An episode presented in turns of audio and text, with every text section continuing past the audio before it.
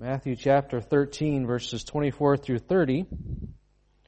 We'll look at those uh, tonight. We're looking at the parable of the wheat and the tares.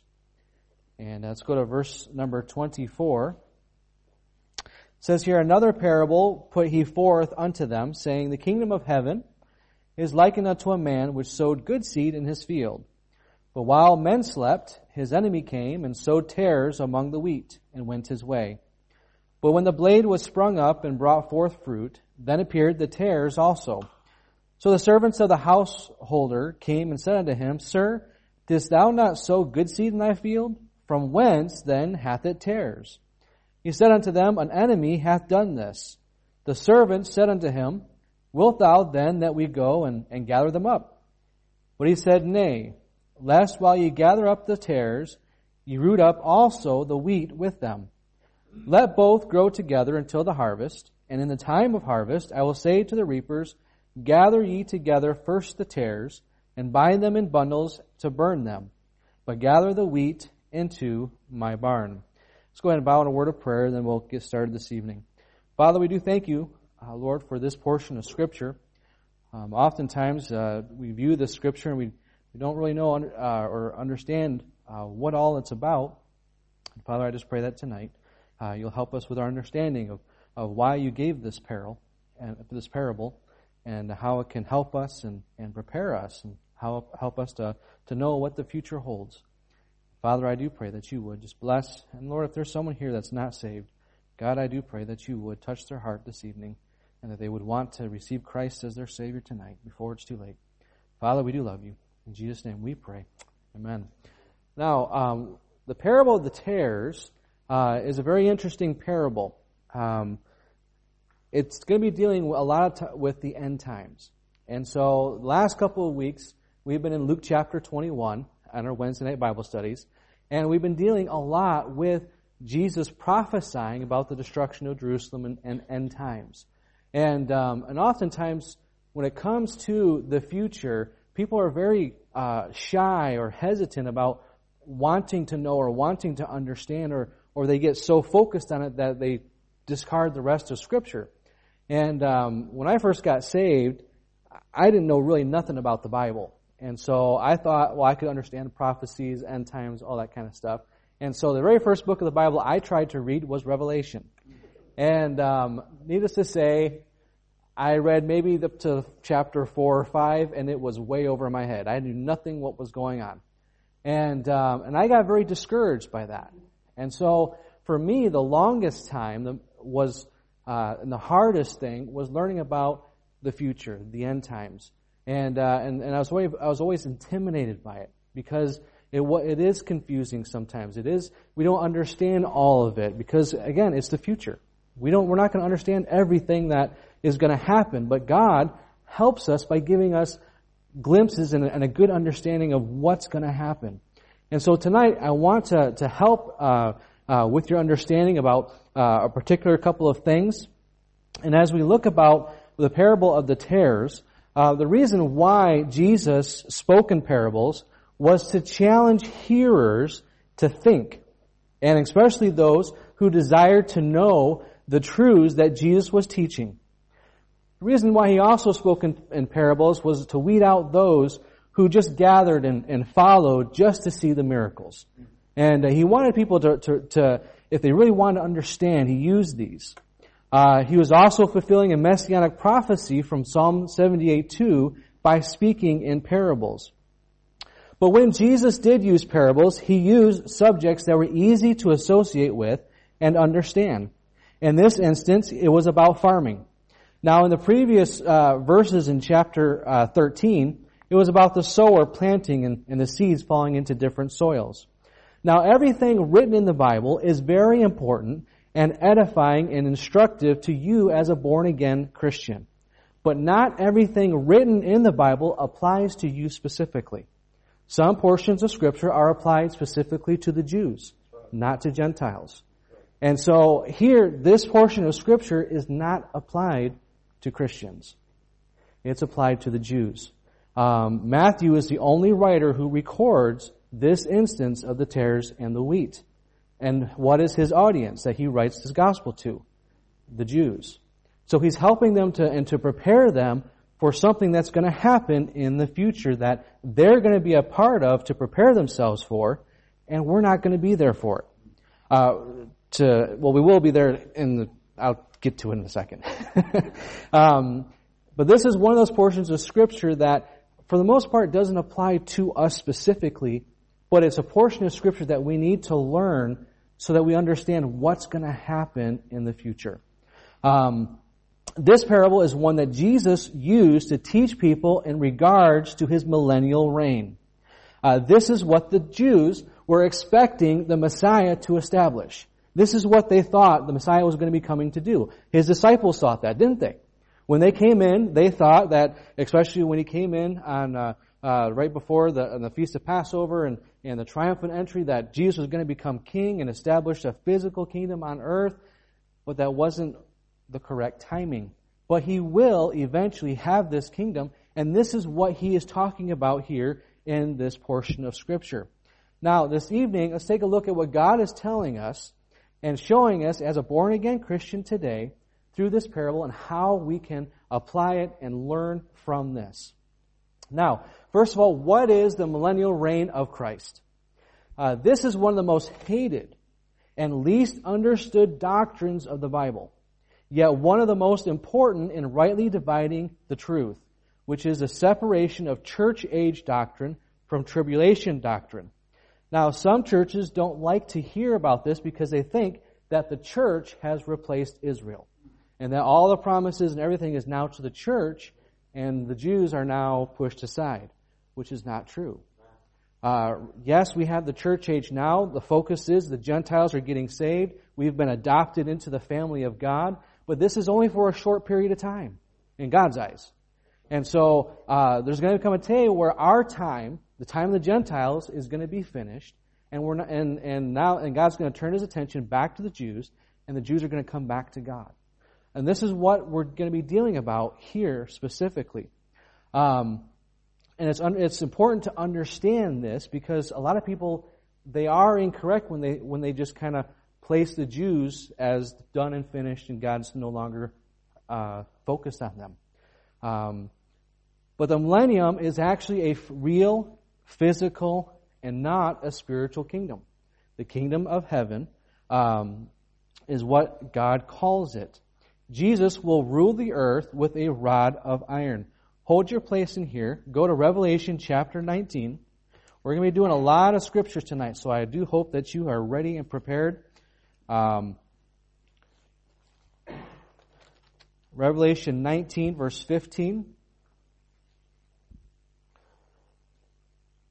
This is talking about the end here. We'll, we'll look at it again later tonight. But for now, look and understand.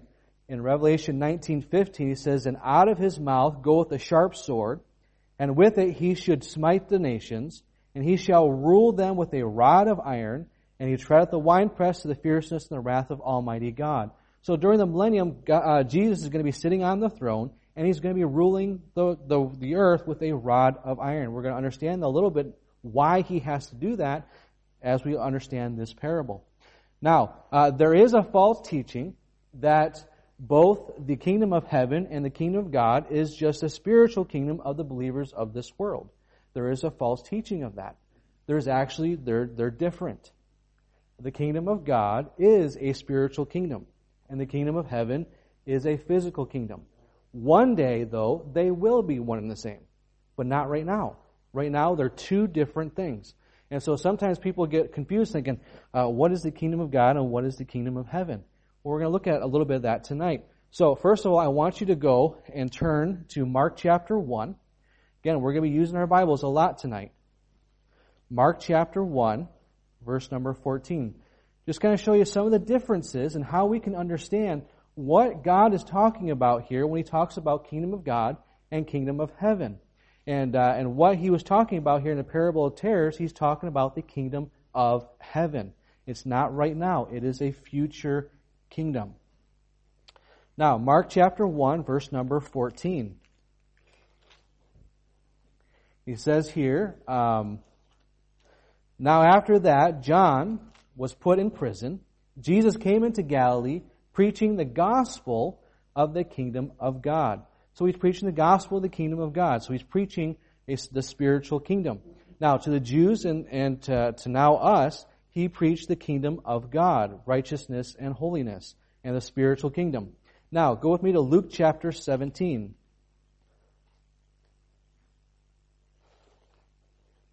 Luke chapter 17, verse number 20.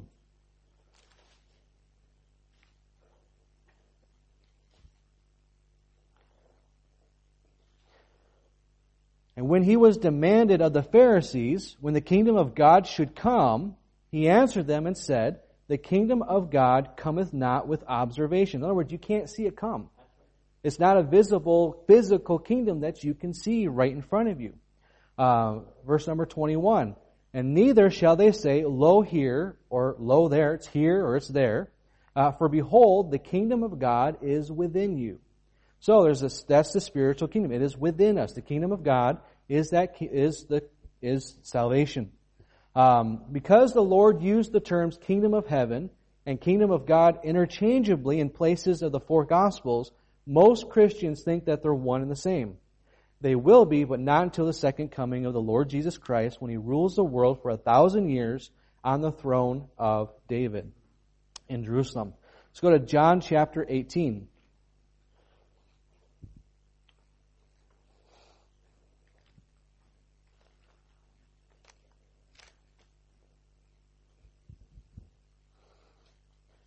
John chapter 18. Verse number 36. Now listen to this. Jesus answered, My kingdom is not of this world. If my kingdom were of this world, then would my servants fight, that I should not be delivered to the Jews. But look at this key phrase. But now is my kingdom not from hence. There's a specific word in there that is very key. In this particular passage, the word now is not speaking about uh, the spiritual kingdom of God within the heart of the redeemed, but a literal political kingdom yet to come to the earth. So he's saying, but now is my kingdom not from here. He's saying, I do have a kingdom, but it's not coming yet. It's not here yet. And so he's talking about the physical kingdom that's going to come, that's going to happen. Now, you should also take note that the word now has been removed from all of the newer Bible translations. They removed that word. So all I see is just the kingdom of God. Uh, sorry, here it says, but, but is my, um, but is my kingdom not from hence? So when they do that, when they take out just that one word, um, it changes the whole thing. Um, the reason is because most of the translators of today's Bibles are amillennial or amillennial, meaning that in their position of prophecy, they believe that they don't reach, they don't believe in a literal return of the Lord Jesus Christ to reign on earth for a thousand years. They don't believe it's, it's actually going to happen. They thought, well, it's just something that's spiritual. It's just a spiritual thing. But it's not true. Jesus here is saying, my kingdom will come. It's not here just yet. This physical kingdom is not here yet but it will be in the future. So he's trying to, to help us understand that the, his kingdom is going to come in the future. Um, now, Jesus, at the moment, is not reigning over the kingdom of heaven right now, in a sense, which is earth, that will one day be earth. Satan is. Let's look at Matthew 11, 12.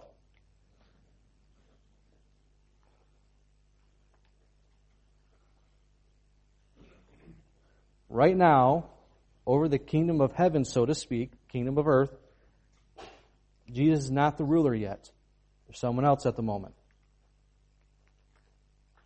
Someone who's been given power and authority over it. Chapter 11, verse number 12. Okay. Verily, uh, see here. And from the days of John the Baptist until now, the kingdom of heaven suffereth violence, and the violent take it by force.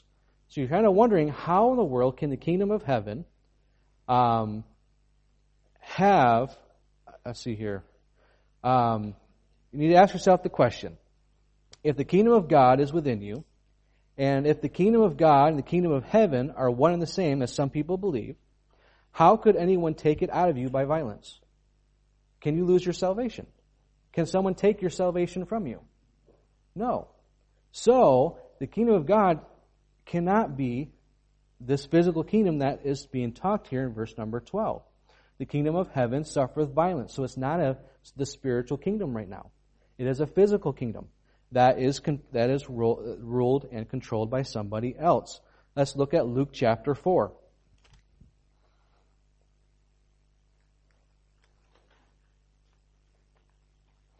In verse number 6. Probably a very familiar passage of Scripture to most people.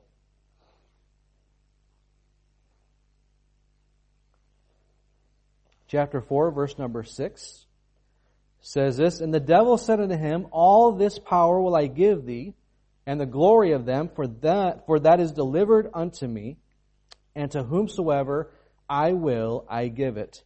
If thou therefore wilt worship me, all shall be thine. Let's go to Ephesians chapter 2, verse 2. Ephesians chapter 2, verse 2.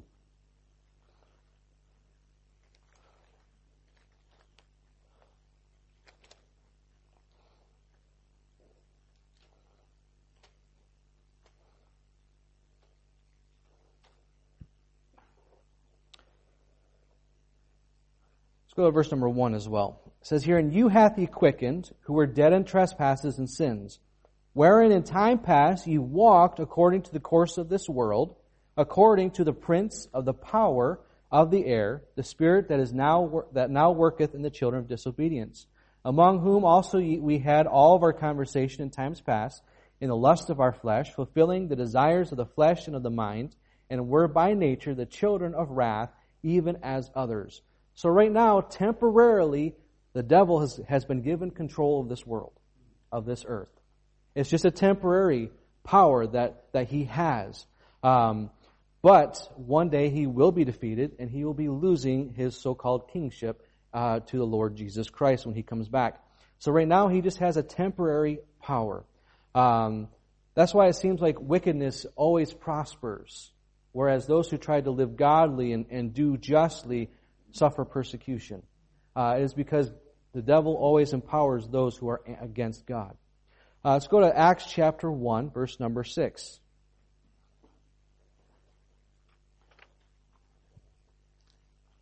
Just trying to help you understand a little bit of the difference here of the kingdom of God and the kingdom of heaven. Two different things right now.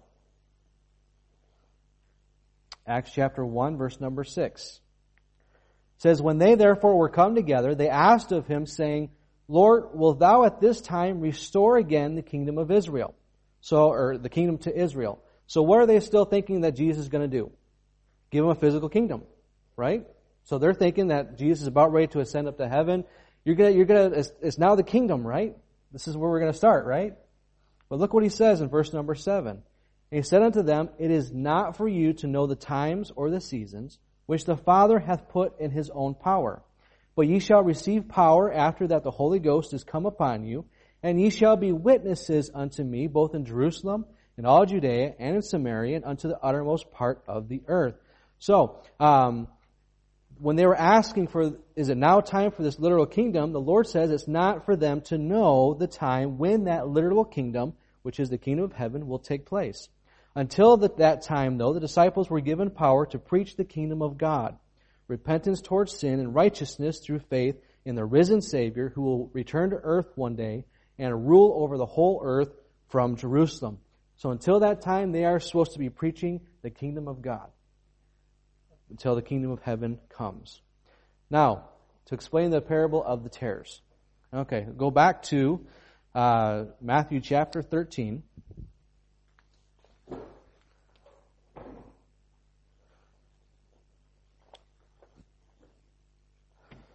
Okay.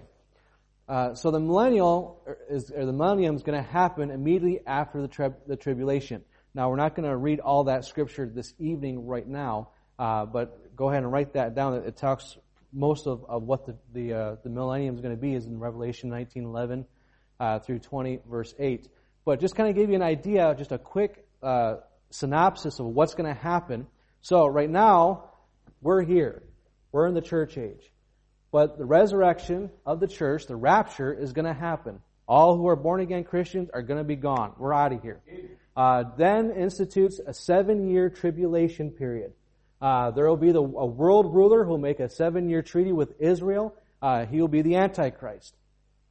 Then three and a half years through that treaty, he's going to break it, and Israel's trouble intensifies. Persecution like they've never faced is going to happen. It's called Jacob's trouble. And uh, they're going to be hunted down and persecuted and killed as often as possible. Um, so, during that time, that tribulation, though, God is going to, uh, 144,000 Jews are going to be sealed and protected. Uh, and then, uh, after that, the three and a half years, uh, when the Antichrist comes and reveals himself, Israel's going to turn and seek God again as a nation. Um, towards the end, Jerusalem is going to be attacked. Jesus returns. Uh, you, you, read in Matthew 25, verse 31, a sheep and goat judgment. Basically, it's, it's talking about those who are enduring to the end. Those who have uh, uh, taken the mark are going to be uh, raptured to destruction, and those who endure toward the end are going to be allowed to go into the kingdom age, which is the millennium, which is a thousand years. Uh, after the a thousand years, the first universe is going to be burned up. So everything that we know of, this earth, this universe, is going to be gone. And then God is going to have a, a judgment for Satan, as well as the great white throne of judgment of believers of all time. And then after this happens, God will create a new universe, a new heaven, and a new earth. Here's the thing. You could be here. but not, sadly, not everyone's going to be there who's not born again Christian. That's the key. That is the key to the whole thing. Um, look at Matthew chapter 13. Again, verse number 24.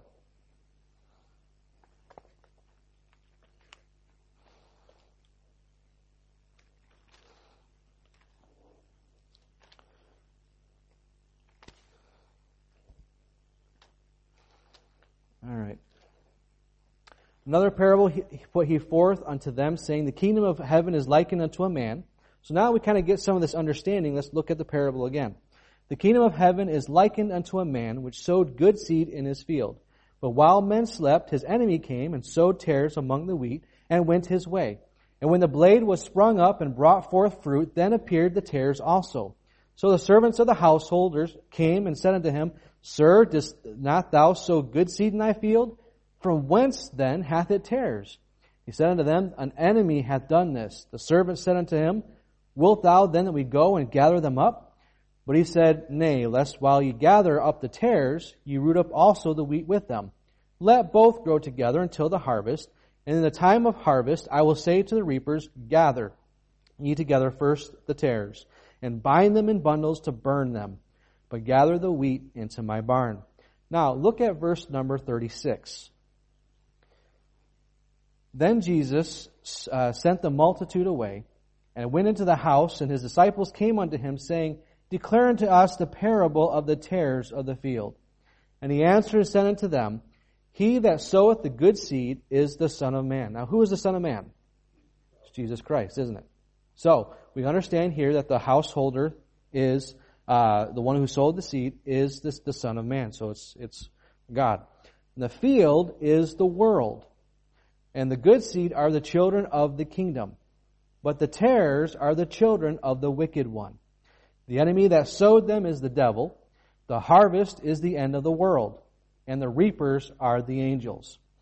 As therefore the tares are gathered and burned in the fire, so shall it be in the end of this world.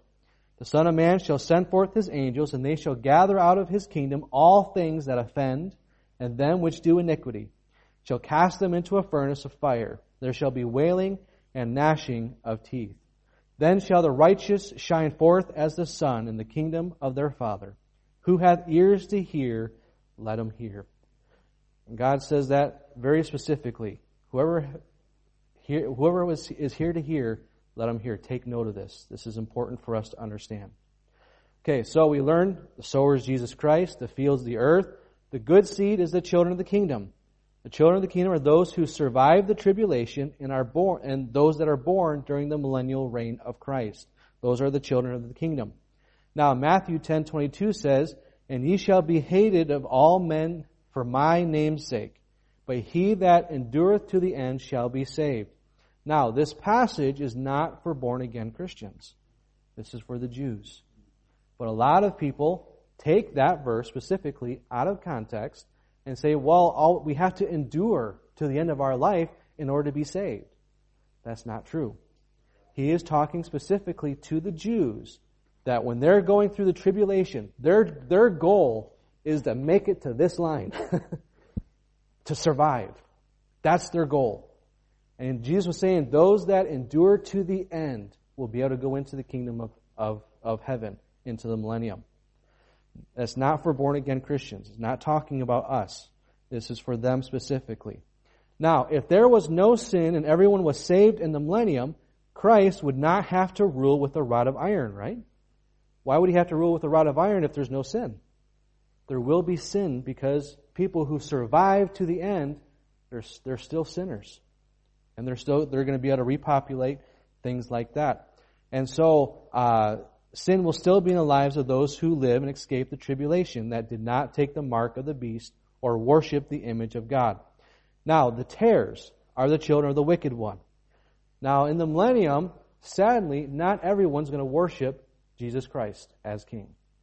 There's going to be those who want nothing to do with him, just like today. And um, so during that time, that's who the tares are. The ones, the children of the wicked one. Now the enemy, we, he says, is Satan, which is the devil. And the harvest is the end of the world, which is the end of the millennium. And the reapers are the angels. Um, look real quickly. Let's see here. Uh, turn with me to Revelation 19. Just very quickly.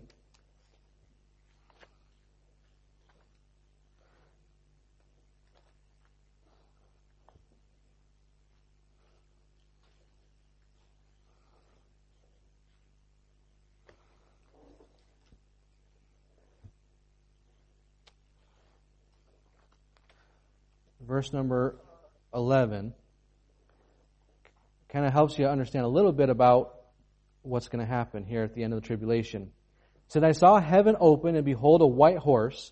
He that sat upon him was called faithful and true, and in uh, and in righteousness he doth judge and make war. His eyes were as a flame of fire, and on his head were many crowns. And he had a name written that no man knew but he himself.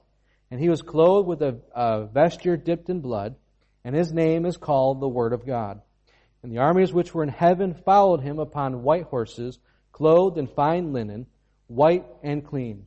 And out of his mouth goeth a sharp sword, and with it that he should smite the nations, and he shall rule them with a rod of iron, and he treadeth the winepress of the fierceness of the wrath of Almighty God.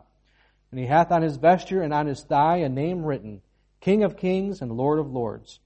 Uh, jump down to verse number 19 says here, And I saw the beast and the kings of the earth and their armies gathered together to make war against him that sat on the horse and against his army. And the beast was taken, and with him the false prophet that wrought miracles before him, with which he deceived them that had received the mark of the beast, and them that worshipped his image. These both were cast alive into the lake of, of uh, lake of fire burning with brimstone. And the remnant were slain with the sword of him that sat upon the horse, which sword proceeded out of his mouth, and all the fowls were filled with their flesh. And I saw an angel come down from heaven, having the key of the bottomless pit, and a great chain in his hand. And he laid hold of the dragon, that old serpent, which is the devil, and Satan, and bound him a thousand years. This is where we get the term millennium from. A thousand years. Uh, and cast him into the bottomless pit, and shut him up, and set a seal upon him, that he should deceive the nations no more, till the thousand years should be fulfilled. And after that, he must be loosed a little season. Um, jump down to verse number 7. And when the thousand years are expired, Satan shall be loosed out of his prison, and shall go out to deceive the nations which are in the four quarters of the earth, Gog and Magog, to gather them together to battle, the number of whom is the sand of the sea. And they went up unto the breadth of the earth, and compassed the camp of the saints about in the beloved city, Fire came down from God out of heaven and devoured them.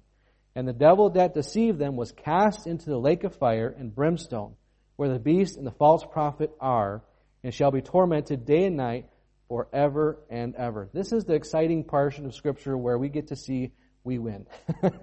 you know, this is where our, our adversary, the, the devil, we get to see that he gets his just due. Um, now, at the end of the thousand years, the end of the world's going to happen. We already read that Satan's going to be loose after being sealed away. He's going to deceive nations of people so that they are as numerous as the sand of the sea. They will surround Jerusalem to attack and overthrow Jesus as king. Uh, God will respond by sending fire from heaven, consuming those with the devil, killing them. Satan will then be cast into the lake of fire for all of eternity and will never be able to escape or have any influence in the universe again. He will be in a place of eternal torment and being tormented. So this is what the, t- the parable of the tares is talking about. Talking about this millennial time that uh, uh, there's going to come a time where at the very end, uh, the tares are going to be gathered, the wheat's going to be gathered, the tares are going to be cast into the furnace, the fire, which is this, the lake of fire. This is, this is eternal damnation for the rest of eternity. Um, warnings to heed. Warnings to heed. The reason why God writes this and tells us about this is because He doesn't want us to be ignorant of what's going to happen. He wants us to know and, and, and to prepare not just ourselves, but to, for us to understand what's going to happen. Now, before, during the tribulation time in chapter 19, talks about the marriage supper of the Lamb. That's where we're at. And during that time will be the judgment seat of Christ. And so while the tribulation is going on, we're going to be uh, with the marriage supper of the Lamb in, in heaven already. We're going to come back with Christ during the millennial, um, and that's and we'll be there as well. Now, Christians will not go through the tribulation and the temptation decided with the devil during the millennium. We are saved from the wrath to come. Uh, that's that's one thing that's that is great. Um, I mean, this is something that should, that you should be excited about. That should thrill your soul uh, when you realize that you are no longer under the wrath of God, and you will never experience His wrath. I mean, we can't even comprehend the wrath of God. We don't. We can't. Especially in our modern day, we, we don't realize just how uh, what it is to be on the wrong side of, of war and things like that. Uh, and when God's wrath finally comes upon uh, this world, uh, be thankful that you are not under His wrath. Uh, let's go to, to, Romans chapter 5 real quick. Romans chapter 5. These are some verses I think that, sh- you know, people should be shouting about, should be excited about, because honestly, uh, these verses are the encouraging verses of Scripture. Romans chapter 5, verse number 8. Says, But God commendeth his love toward us, and that while we were yet sinners, Christ died for us. Much more than, being now justified by his blood, we shall be saved from wrath through him. For if, when we were enemies, we were reconciled to God by the death of his Son, much more, being reconciled, we shall be saved by his life. We were enemies against God, but yet he loved us so much that he died for us and he forgave us. That's, that's amazing. Look at Ephesians chapter 2, verse number 3. Ephesians chapter 2.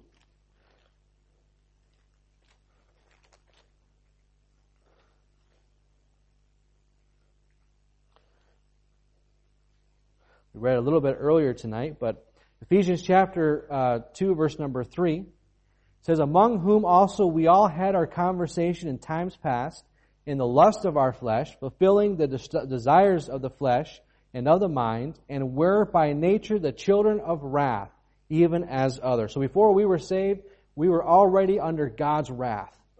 Everybody who is lost, everybody who is not a born again Christian is now under God's wrath. He, they will experience God's wrath sometime. And uh, that's why that's why people need to get saved now because we don't know when they'll have another chance. Uh, that's why it's so important to go out there and give people tracts, to give, to be a witness, because we don't know when Jesus Christ is coming back. We have no idea. It could be even tonight. It could be tomorrow. And then after that, their chance of getting saved is gone. It's no longer there. It's a scary thought. Now, thankfully, those who are born again Christians will never have to experience God's wrath. But the warning is there to those who are not saved.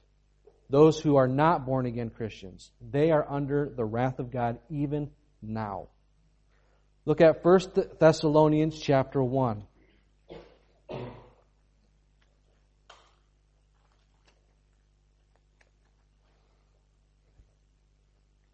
First Thessalonians chapter 1, verse number 8.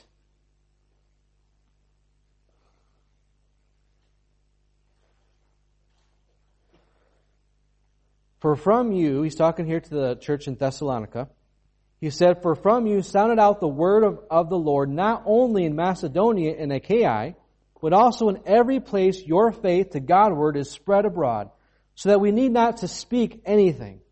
For they themselves show us what manner of entering in we had unto you, and how ye turned to God from idols to serve the living and true God, and to wait for his Son from heaven, whom he raised from the dead, even Jesus, which delivered us from the wrath to come. Uh, again, these, these are, are verses that should encourage you, showing you, look, we're not going through the tribulation. No matter how much people think we are, we're not going to be experiencing any of God's wrath.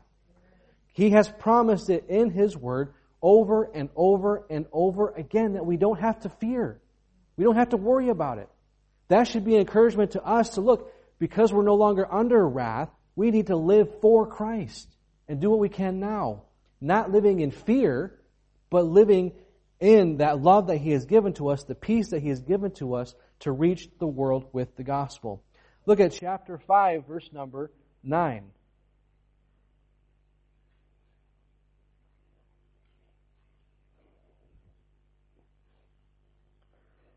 Verse number 9 says, For God hath not appointed us to wrath, but to obtain salvation by our Lord Jesus Christ. Now again, this isn't saying that there's only a few people who are going to get saved and a few people who are, who are under the wrath of God. It's not what he's talking about here. It is God's will that every person become a born again Christian. That's God's will. He, he wants everyone to get saved. But not everybody will choose God.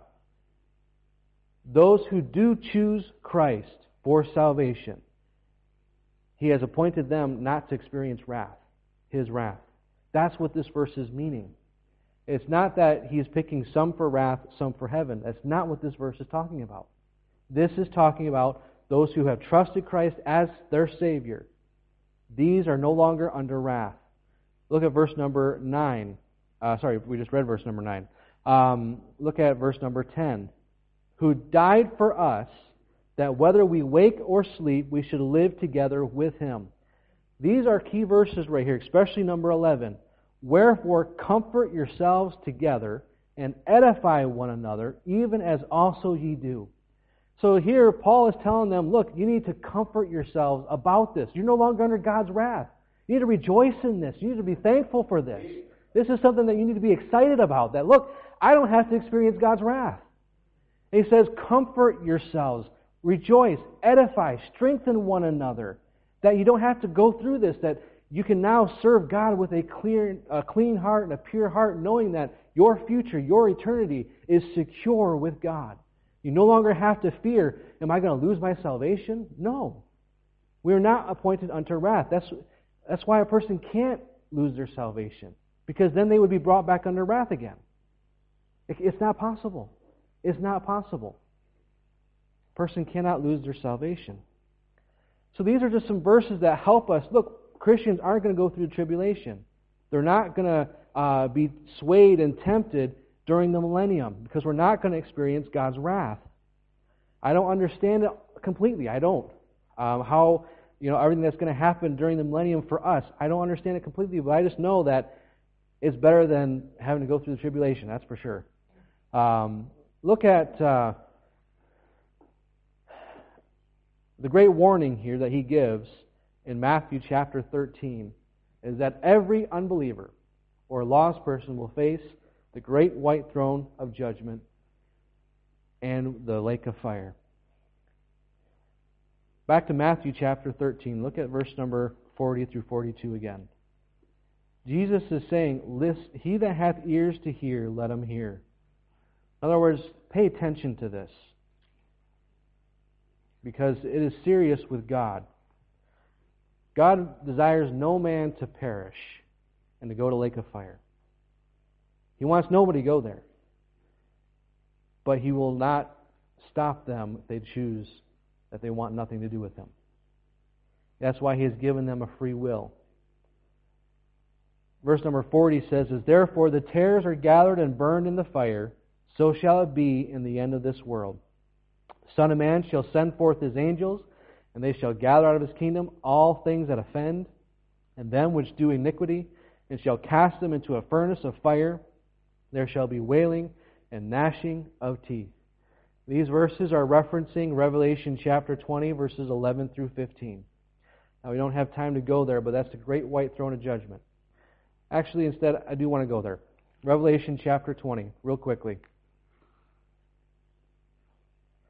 This is what's going to happen to every person who denies Christ as their Savior, denies getting born again, puts all their hope and trust and faith in anything besides Jesus Christ. Doesn't matter if it's if it's another religion, if it's Buddha, if it's Muhammad, anything. Anything besides Christ for salvation, this is what their destiny and their eternity will be. Look at verse number 11. And I saw a great white throne, and him that sat on it, from whose face the earth and the heavens fled away, and there was found no place for them. And I saw the dead, small and great, stand before God, and the books were opened, and another book was opened, which is the book of life.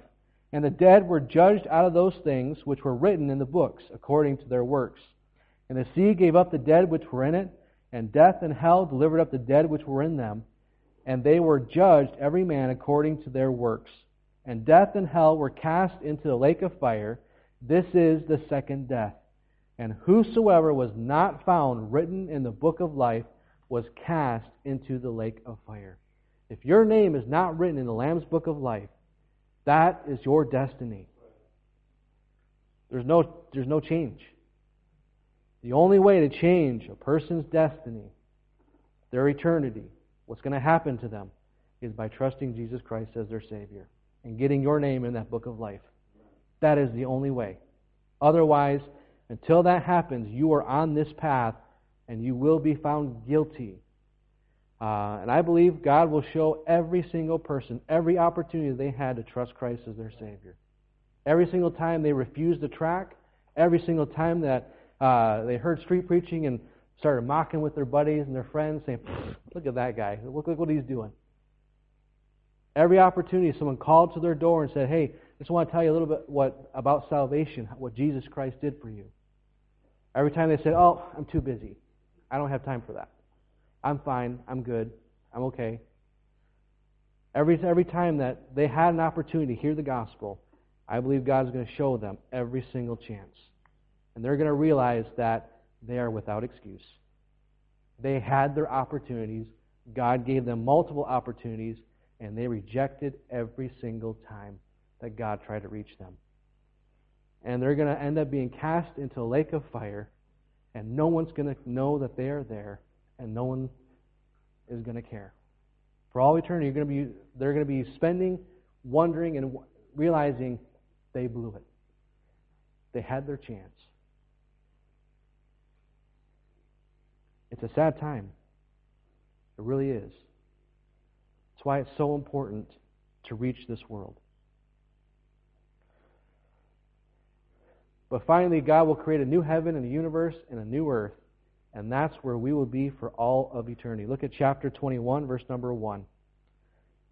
And I saw a new heaven and a new earth, for the first heaven and the first earth were passed away, and there was no more sea.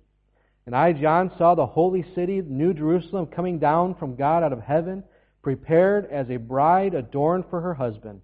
And I heard a great voice out of heaven saying, Behold, the tabernacle of God is with men, and he will dwell with them, and they shall be his people, and God himself shall be with them and be their God.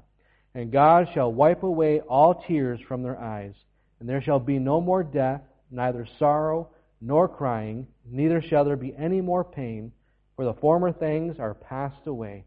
And he that sat upon the throne said, Behold, I make all things new.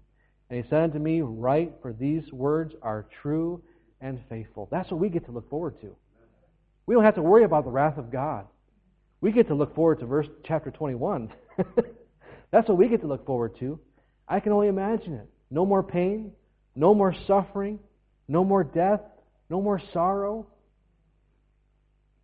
That's something that we can be excited about. We can encourage one another with.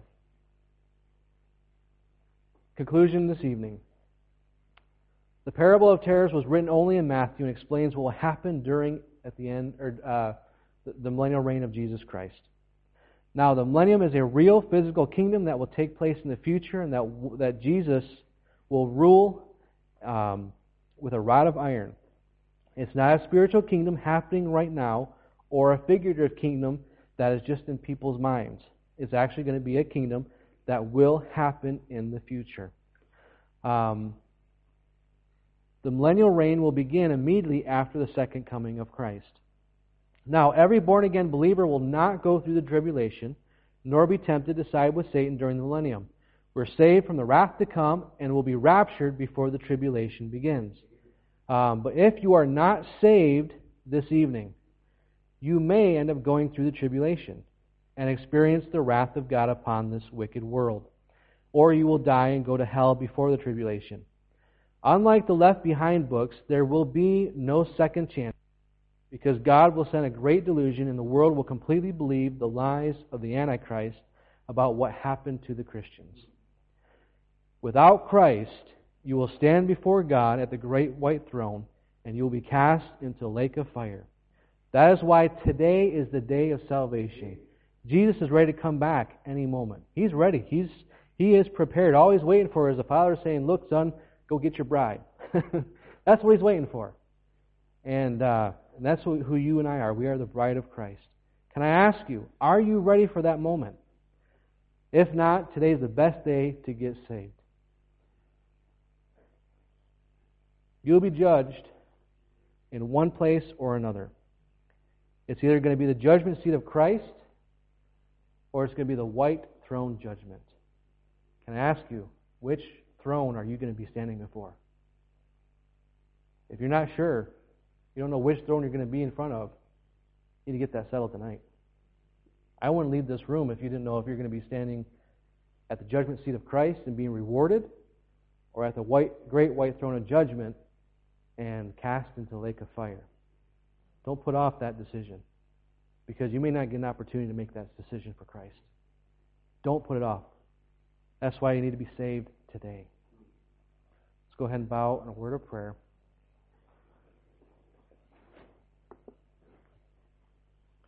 Father, I do thank you that you have given us this portion of Scripture. Lord, it is a good warning to those of what's going to happen in the future. Um, there is going to be a judgment coming. And for those who are lost, those who are, who are not a born again Christian, those who are trusting in anything else besides Christ, they're going to be ending up being in that furnace, so to speak, which is the lake of fire. Lord, I, I do pray, Lord, if there's someone here that is not saved, God, that they, you would speak to their heart tonight. That they wouldn't allow their, their eternity to be uh, left up in the air. That they would be sure that they know for a 100% fact that they're on their way to heaven. That they're going to stand before the great white throne, or sorry, the, the judgment seat of Christ and be rewarded and be there for all of eternity with, with God in the new heaven and new earth. Lord, I do ask that if there's someone here that isn't saved, Lord, that they would come to Pastor or Brother Dan or myself that and we can show them through the scriptures how they can be saved, how they can be born again, and never have to worry about experiencing the wrath that you have for this world and those who reject you uh, from being um, their Savior. Father, I do ask that you would help us and encourage us as Christians to see the importance of why we need to preach the gospel now. Because if we don't, tribulation will come and it'll be too late. And uh, Father, I, I, do, I do pray that you would encourage us, strengthen us, God, for the work to come. Lord, there's people dying and on their way to hell all around us. And God, just help us to be this lighthouse in our community that uh, we can reach those who um, are in darkness and they need the light. Lord, I just ask that you encourage us, strengthen us, embolden us, Lord, to, to, to speak up and, and to, to talk to people about salvation. Father, we do love you. We do thank you again for that great mercy that you have, that great love that you had on us when we were lost, that you loved us. You showed that love by Christ dying on the cross. And I just thank you so much, God, for that. And I do pray that you would encourage us tonight, Lord. We do love you, and we do thank you. In Jesus' name we pray. Amen.